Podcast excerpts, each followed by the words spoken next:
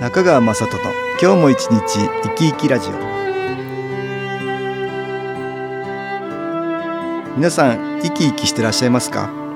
この番組では気というものを私中川雅人がいろいろな角度からわかりやすくお話をしてまいります。どうぞごゆっくりお楽しみください。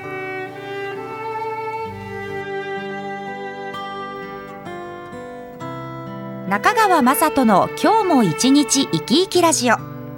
この番組は気のある生活あなたの気づきをサポートする株式会社 SAS がお送りします。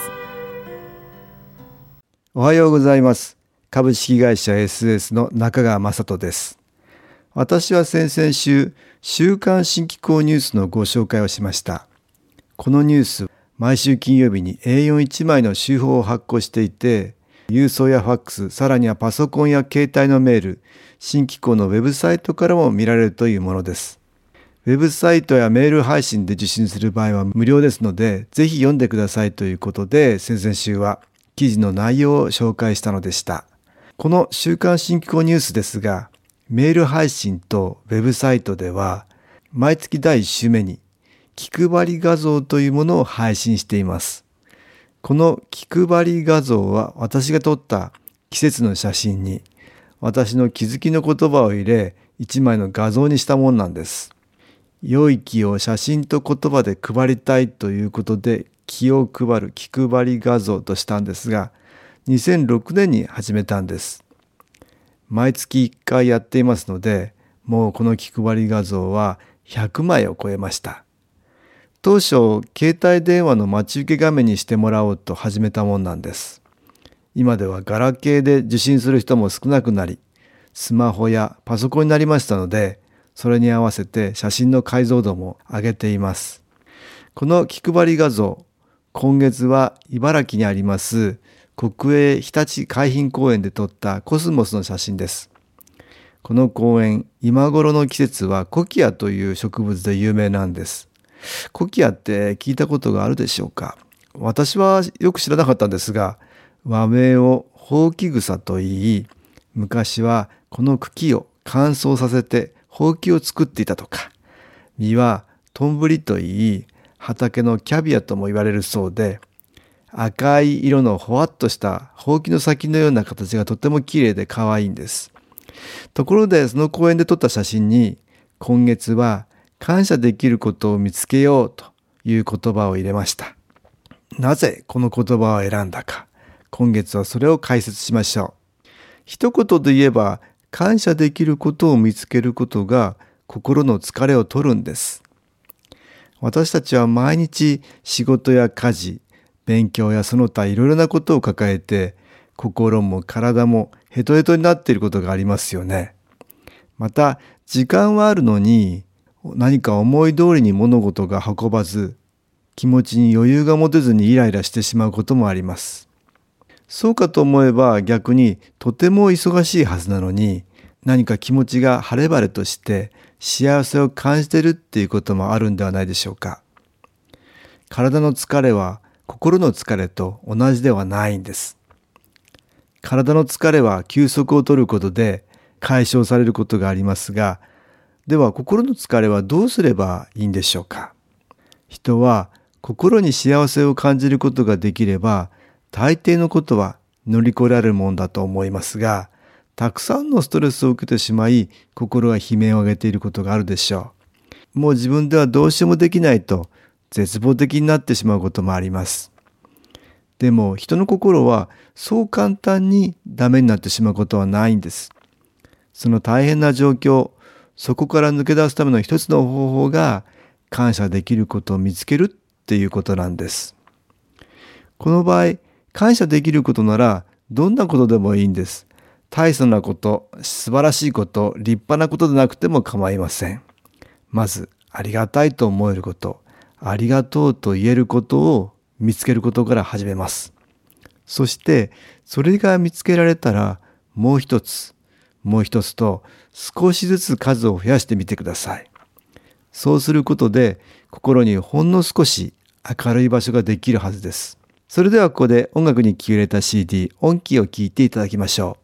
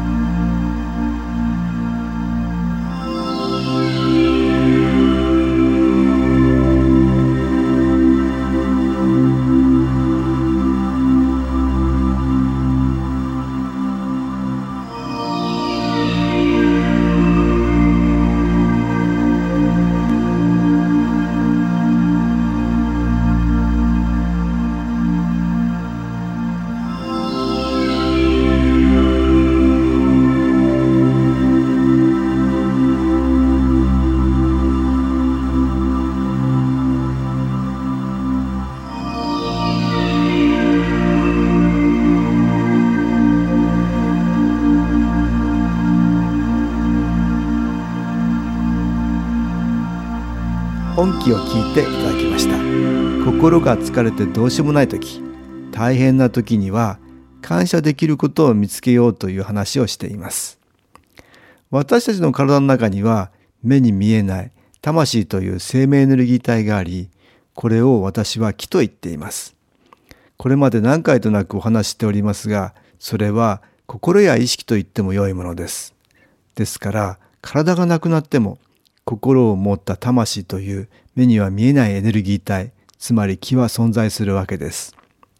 ストレスで心の状態がマイナスの方向に進むと体に不調が現れさらには気が下がったりするように気心体のそれぞれが密接に関係しているんです。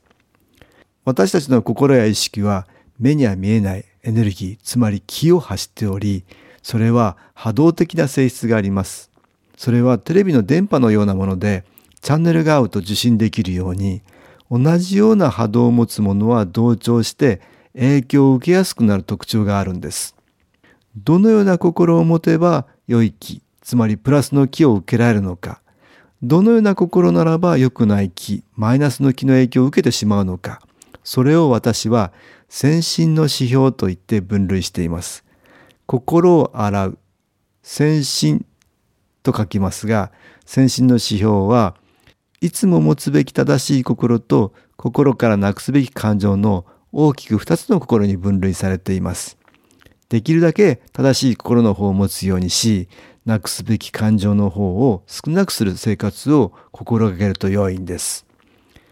いつも持つべき正しい心には、強く、明るく、正しく、がおり、やるしからぬ欲を捨て、皆仲良く愛はして感謝の生活をするという心の持ち方を挙げています。この最後にある感謝という心はプラスの気を集めるとっても大事なものなんです。ですから今日の話はこの感謝という心を使ってみようということなんです。私たちの体の中にある気のエネルギーつまり魂には目には見えませんが必ず強く光る光のような部分があるんです。しかし強く影響を与えようとするマイナスの気が見えない暗い影となって覆おうとします。先ほど話しましたように私たちのマイナスの心に波長があってマイナスの気は集まります。もしかしたら以前に引き寄せていた昔々から潜んでいるようなマイナスの気もあるかもしれません。マイナスの気はだんだん多くなるようにお互いに引き合い助け合って勢力を広げようとします。そんな時に私たちは気持ちに余裕が持てなくなりイライラが募るんです。さらにはマイナスの気は周りの出来事にも影響を与えるので思い通りに物事が運ばなくなったりストレスが増えるんです。つまりマイナスの気持ちになるからマイナスの気が集まりますますストレスが増える方向に行くというわけです。しかしそんな時にももしも感謝できることが見つけられ心の中から感謝という強いプラスの気を放つことができるとそこに周りからプラスの気が集まってきます。そこからだんだんと光の部分が増えていくんです。最初は難しいかもしれませんが、悪い循環を断ち切り、良い循環にするために、どんなことでもいいですから感謝できることを見つけることなんです。そして感謝できることを一つ一つ増やせると、どんなマイナスの気であっても誰にも邪魔されることのないような光の場所ができるというわけなんです。気の観点から言うと気が変わる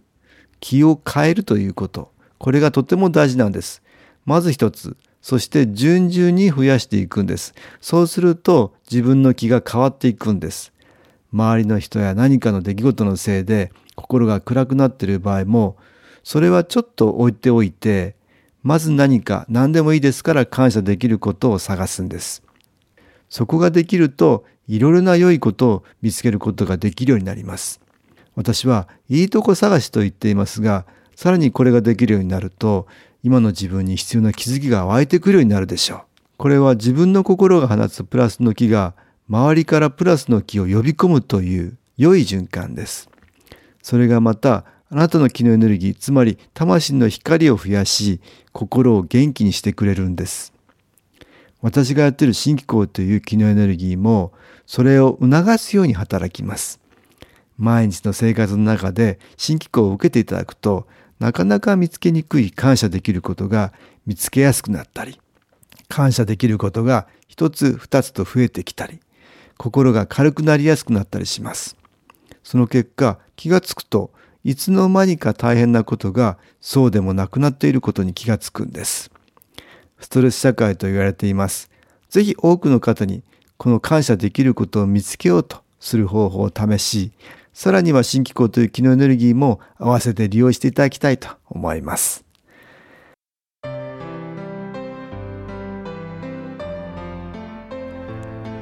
株式会社 SS は東京をはじめ札幌名古屋大阪福岡熊本沖縄と全国7カ所で営業しています。私は各地で無料体験会を開催しています。10月20日月曜日には東京池袋にある私どものセンターで開催します。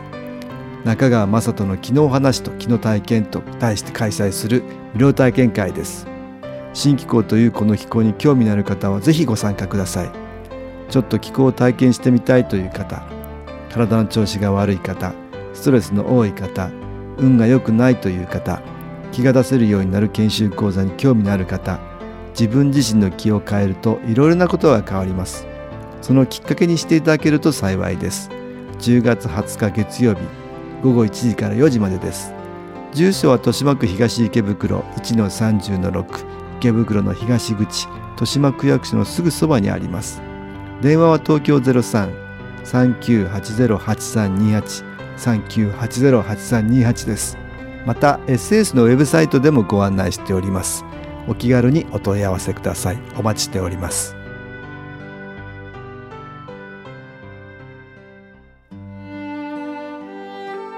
いかがでしたでしょうか？この番組はポッドキャスティングでパソコンからいつでも聞くことができます。SAS のウェブサイト www. 新機構 .com 新機構は SHINKIKO または FM 西東京のページからどうぞ中川雅人の今日も一日生き生きラジオ